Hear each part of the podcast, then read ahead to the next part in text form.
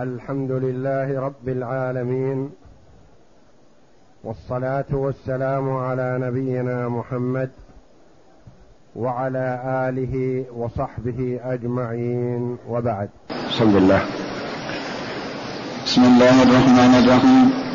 قال المؤلف رحمه الله تعالى فصل فإن ترك الطلب لعدم علمه بالبيع أو لكون المخبر لا يخبر أو, أو لكون المخبر لا يقبل خبره أو لإظهار المشتري أن الثمن أكثر مما هو أو أنه اشترى البعض أو اشترى بغير النقد الذي اشتري به أو أنه اشتراه لغيره أو أنه اشتراه لنفسه وكان كاذبا فهو على شفعته.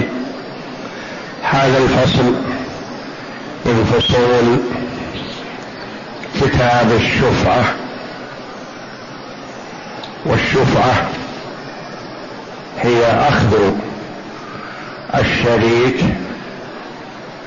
حصة شريكه إذا باعها بنفس الثمن. دفعا لضرر الشريك الباقي على ملكه. وهي من محاسن الشريعة الإسلامية حيث أن الشريعة الإسلامية تسعى لدفع الضرر ولدرء النزاع الذي يحصل بين الشريكين نتيجة عدم التفاهم فيما بينهم وجعلت للشريك إذا باع شريكه نصيبه أن يأخذه الشريك الباقي على ملكه بنفس الثمن وذلك بشروط عدها المؤلف رحمه الله تعالى سنعرفها بالاستقراء إن شاء الله وهي سبعة شروط. الشرط الأول أن يكون المبيع أرضا أو دار أو مزرعة أو استراحة. أو غير ذلك من العقارات أو دكان. بخلاف المنقولات فلا شفعة فيها.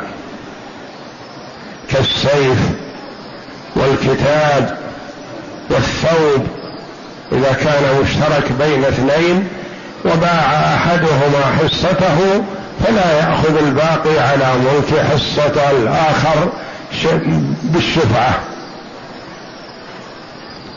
الثاني أن يكون المبيع مشاعا. فإن كان المبيع مقسوما فلا شفعة للجار على جاره. مع وجود بعض الخلاف في هذا سيأتي إن شاء الله. الشرط الثالث أن يكون مما تجب قسمته عند الطلب. لأن ما لا تجب قسمته عند الطلب لا ضرر في الشراكة لأنه لا يلزم أحدهما الآخر بالقسمة. بخلاف ما تجب قسمته فقد يطلب الشريك الجديد القسمة والشريك الأول لا يرغب في هذا فيتضرر الشريك الأول. فدفع عنه الضرر بأخذ المبيع بالشفعة. أما ما لا تجب قسمته عند الطلب فلا ضرر حينئذ ولا شفعة فيه. الرابع أن يكون الشقص منتقل بعوض بيع أو ثمن شيء ما. بخلاف ما إذا كان منتقلا بغير عوض كالهبة. أخ له شراكة في أرض وهب نصيبه لأخيه فلا يأخذه الشريك الآخر بالشفعة. وكذا إذا دفعه الرجل مهرا لزوجته فلا يؤخذ منها بالشفعة. وكذا إذا دفعته المرأة مقابل خلع من زوجها فلا يؤخذ من الزوج بالشفعة لأنه انتقل بغير ثمن بيع. الخامس أن يكون الطلب على الفور. علم بالبيع يبين رغبته في الشفعة. فإن سكت وكلم المشتري وقال بعني أو قاسمني أو نحو ذلك فهذا دليل على عدم رغبته في الشفعه فلو أرادها فيما بعد فلا تحصل له. إنما هي على الفور إذا طلبها فله. وأما إذا تغاضى عنها وتركها ثم بدا له بعد هذا أن يأخذها بالشفعة فلا. وفي هذا الفصل يقول المؤلف رحمه الله تعالى فإن ترك الطلب لعدم علمه بالبيع هو مسافر إلى بلاد بعيدة وشريكه في الأرض أو المزرعة أو العمارة أو الدكان باع نصيبه ولم يعلم هذا إلا بعد سنة فله أن يأخذ المبيع هذا بالشفعة بقيمته التي بيع بها أولا. ولا يقال ارتفعت الأسعار لا ياخذه بالشفعة السابقة بالقيمة السابقة. إذا باع مثلا الأرض بألف ولم يعلم الشريك عن بيع شريكه إلا بعد سنة فلما علم أراد أن يأخذها بالشفعة إذا هي تساوي خمسة آلاف. يقول الذي اشترى نعم تأخذها لكن تأخذها بالقيمة الحاضرة. نقول لا يأخذها بالقيمة التي اشتريتها أنت بها. فإن ترك الطلب لعدم علمه بالبيع أو لكون المخبر لا يقبل خبره ما أتاه أحد ثقة يخبره بالبيع. ما أخبره البايع ولا أخبره المشتري ولا أخبره من يثق به وإنما جاء واحد سفيه من الناس قال شريكك باع على فلان فما قبل خبره. قال عهدي بشريكه لا رغبة في شريكي لا رغبة له بالبيع وأنا وإياه قبل يومين ما ذكر لي أنه سيبيع. فهذا سفيه ما يقبل خبره. فترك. فبعد ستة أشهر أو أكثر تبين أنه صحيح فيأخذها بالشفعة. أو لعهار المشتري أن الثمن أكثر مما هو.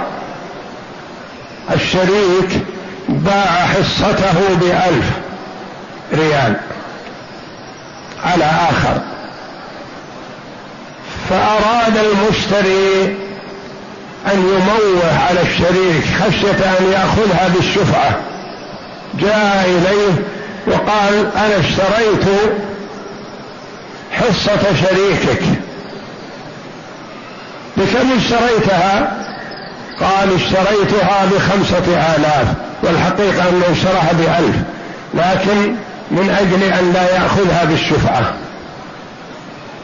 قال لك رغبة في الشفعة؟ قال لا ما لي رغبة. خمسة آلاف ما تساوي. فبعد سنة أو سنتين أو أقل أو أكثر تبين الحقيقة أنها بيعت بألف. تباع بخمسة آلاف. فللشريك أن يأخذها بالشفعة بالقيمة السابقة لأن هذا هو الذي غشه والذي يتحمل الضرر هو الغاش. لأنه ما قال بخمسة آلاف إلا من أجل أن لا تؤخذ منه بالشفعة. فيعامل بنقيض قصده أو لإظهار المشتري أن الثمن أكثر مما هو. أو أنه اشترى البعض. اشترى البعض. الأرض مناصفة بين اثنين.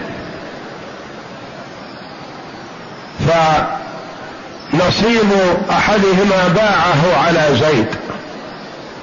جاء زيد للشريك الأول. قال أنا اشتريت نصف نصيب شريكك. وهو قد اشترى الكامل لكن موه عليه. اشتريت نصف نصيب شريكك. لك شفعة في هذا النصف الذي اشتريته؟ يقول لا ما لي شفعة ما أريد. لو اشتريت الكل يمكن أخذها بالشفعة لكن اشتريت النصف ما أريد ما لي نظر. ثم تبين فيما بعد أنه اشترى الكل. النصف كامل نصف الشراكه فله حق أن يأخذه بالشفعة لأنه كذب عليه.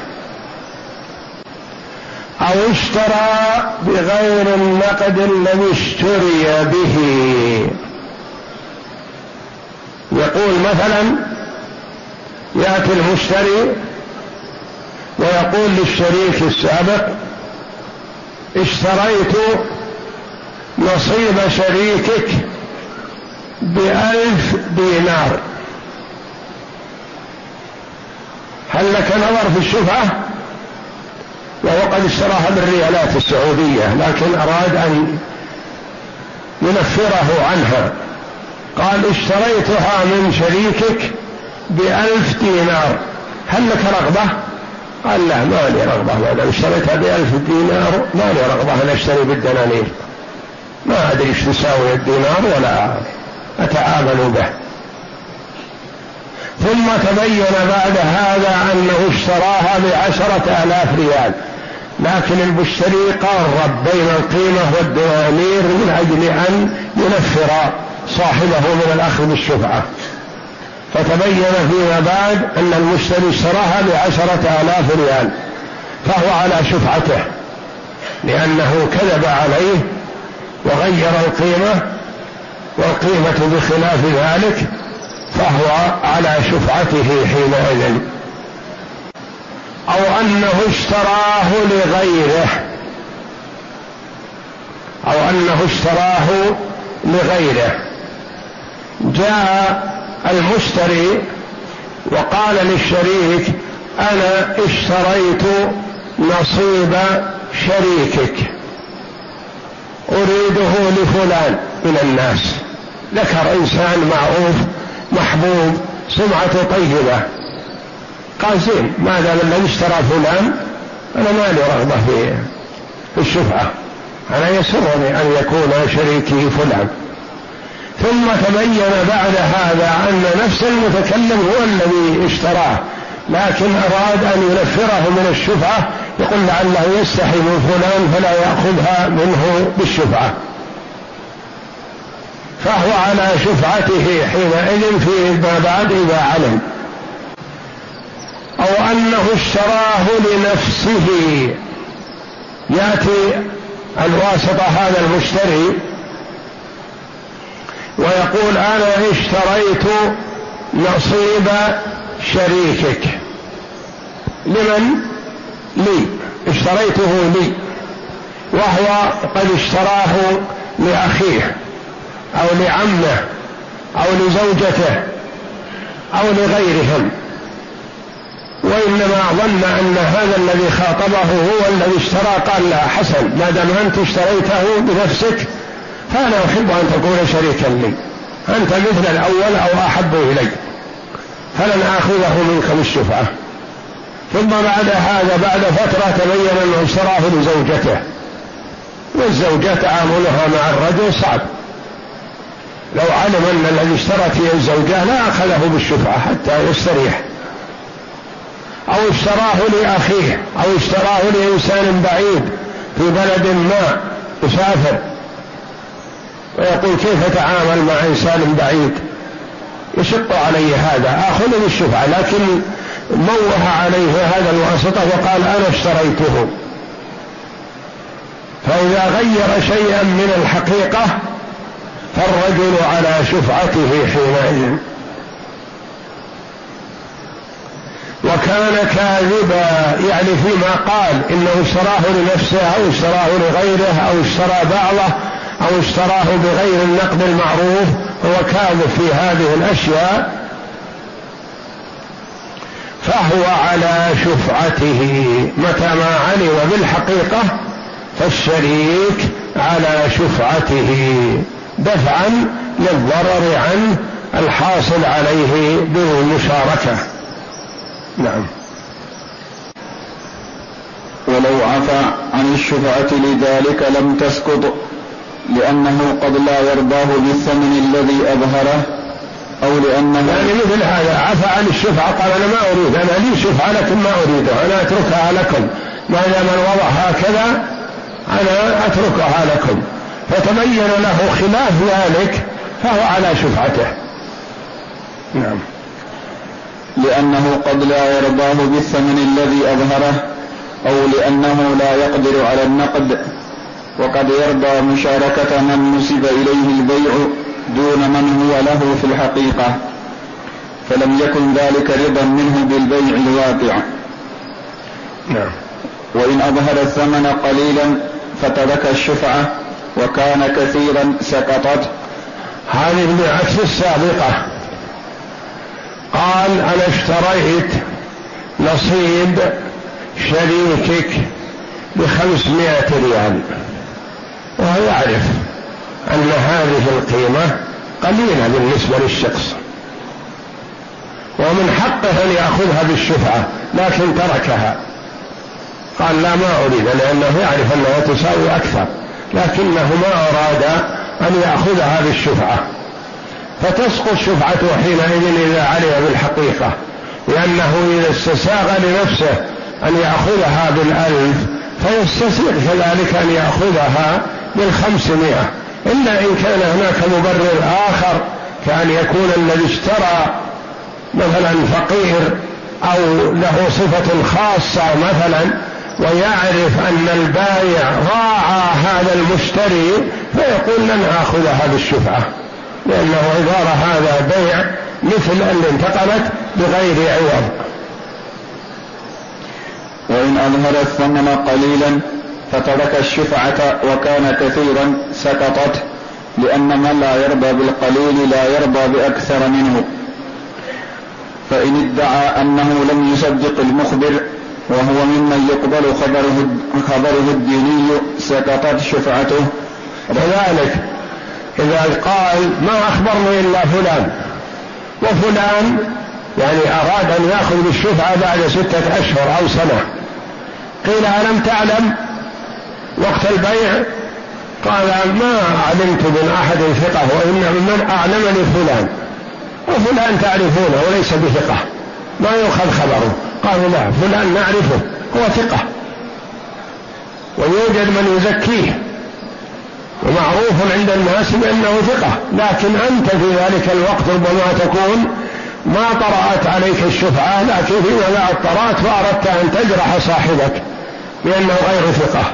ونحن نستطيع أن نثبت بأن فلان الذي أخبرك ثقة. فإذا أثبتوا أنه ثقة سقطت شفعته. لأنه ليس له أن يتشكك إنما لا يقبل خبر من عرف بعدم الثقة. لكن إذا كان مجهول الحال مثلا فالأصل في المسلم العدالة حتى يثبت جرحه. نعم. فإن ادعى أنه لم يصدق ومن أن يقبل خبره الديني اسمع خبره الديني لأنه أحيانا يكون ثقة لكنه يتساهل بعض الشيء.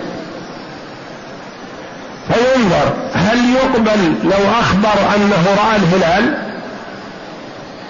قالوا يقبل لأن الرجل ثقة يصلي ويصوم و... لكنه إنسان متسامح. معروف السماحة والسهولة عند الناس لكن من حيث خبره إذا أخبر خبر ديني يقبل. إذا قال رأيت الهلال فالناس يصومون برؤيته. وإذا قال رأيت هلال شوال ومعه آخر أفطروا وعيدوا فهو يقبل خبره الديني. يعني المترتب على الأمور الشرعية الدينية أو رأى هلال ذي الحجة ومعه غيره. فالناس يقفون بعرفة في اليوم التاسع من ذي الحجة حسب رؤيته. فالمهم أن يكون مقبول الخبر الديني. يعني وإن كان عليه مدخل في البيع والشراء أنه يتساهل أو يغلب أو نحو ذلك هذه ما تضيره ولا تجرحه لأن السماحة في البيع والشراء محبوبة مرغوب فيها. رحم الله عبدا سمحا إذا باع سمحا إذا اشترى سمحا إذا اقتضى. السماحة فيها خير. لكن المهم في العدالة من عدمها الخبر الديني. إذا خبر إذا أخبر عن عن شيء من الأمور المتوقفة على الديانة والثقة فإنه يقبل خبره. نعم. فإن ادعى أنه لم يصدق المخبر وهو ممن يقبل خبره الديني سقطت شفعته رجلا كان أو امرأة. يعني حتى لو كان امرأة لأن المرأة يقبل خبرها الديني المرأة يقبل خبرها في أمور كثيرة في هلال رمضان يقبل وفي الاستهلال والولادة والفراش وغير ذلك من أمور النساء يقبل خبرها في الرضاعة فهي يقبل خبرها الديني فإذا أخبرت عن بيع ولم يصدق الشريك تسقط شفعته.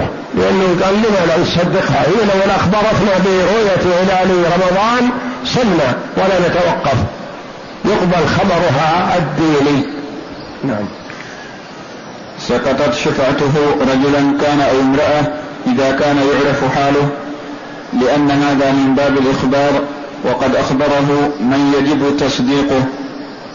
وإن لم يكن المخبر كذلك فالقول قوله. يعني إذا لم يكن المخبر ثقة فالقول قوله يعني قول من قال ما صدقته أنا أخبرني فلان لكن تعرفون فلان سريع في نقل الكلام ولا يتثبت وليس بثقة.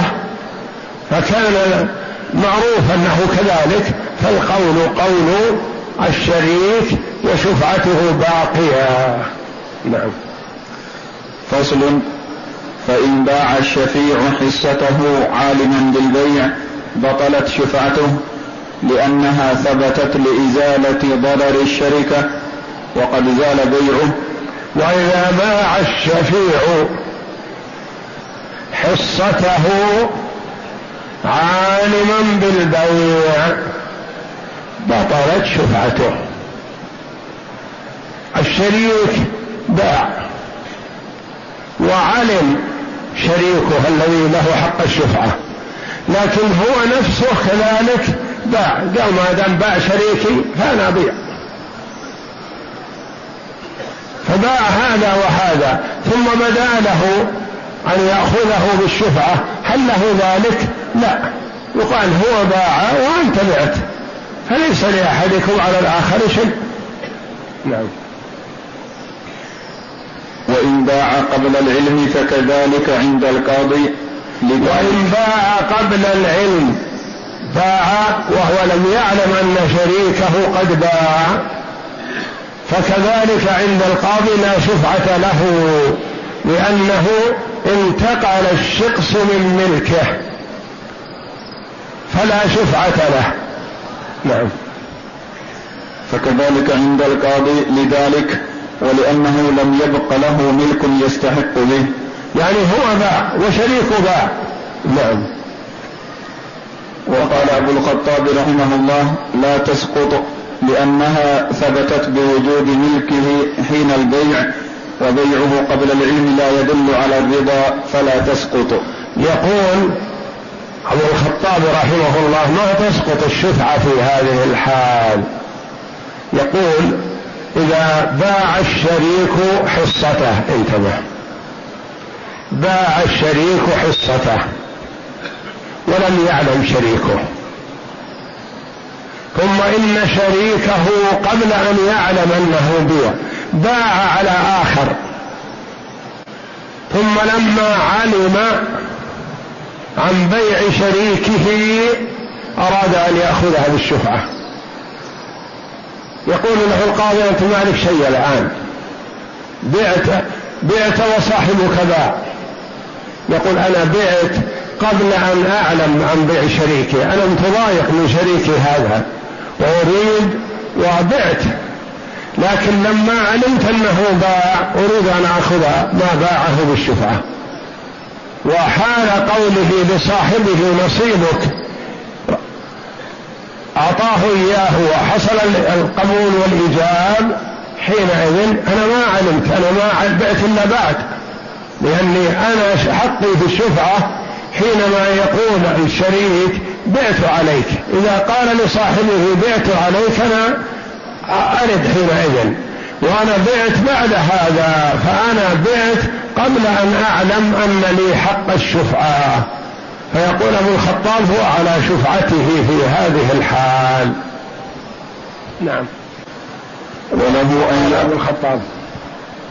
وقال أبو الخطاب رحمه الله لا تسقط لأنها ثبتت بوجود ملكه حين البيع حين البيع الأول بيع شريكه. باع شريكه وهو لم يعلم فصار لهذا حق الشفعة.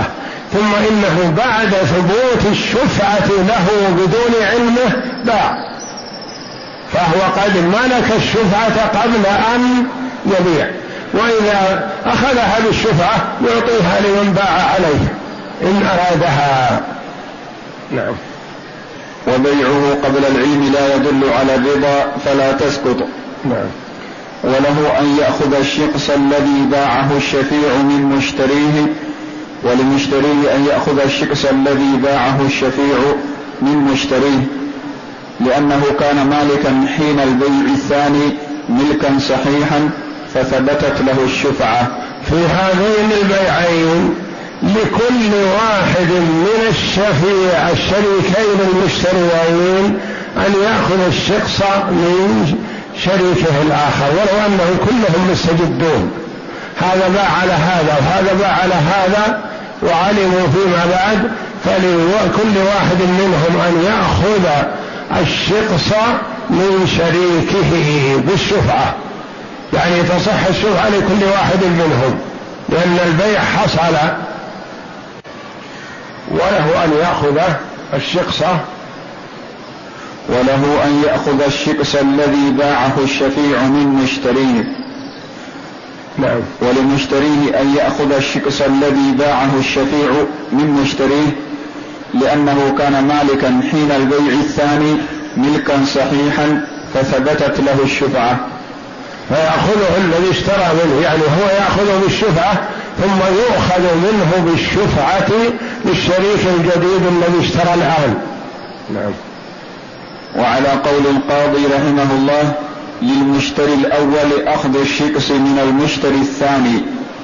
وعلى قول القاضي أن المشتري الأول له أن يأخذ الشقص من المشتري الثاني لأن القاضي رحمه الله يقول كل واحد منهما بطلت بطل حق الأول بالشفعة سواء علم بالبيع ولم يعلم. لكن إذا تبين فيما بعد هذا فمشتري الشخص الأول يأخذ الشخص الثاني من مشتريه الثاني. نعم.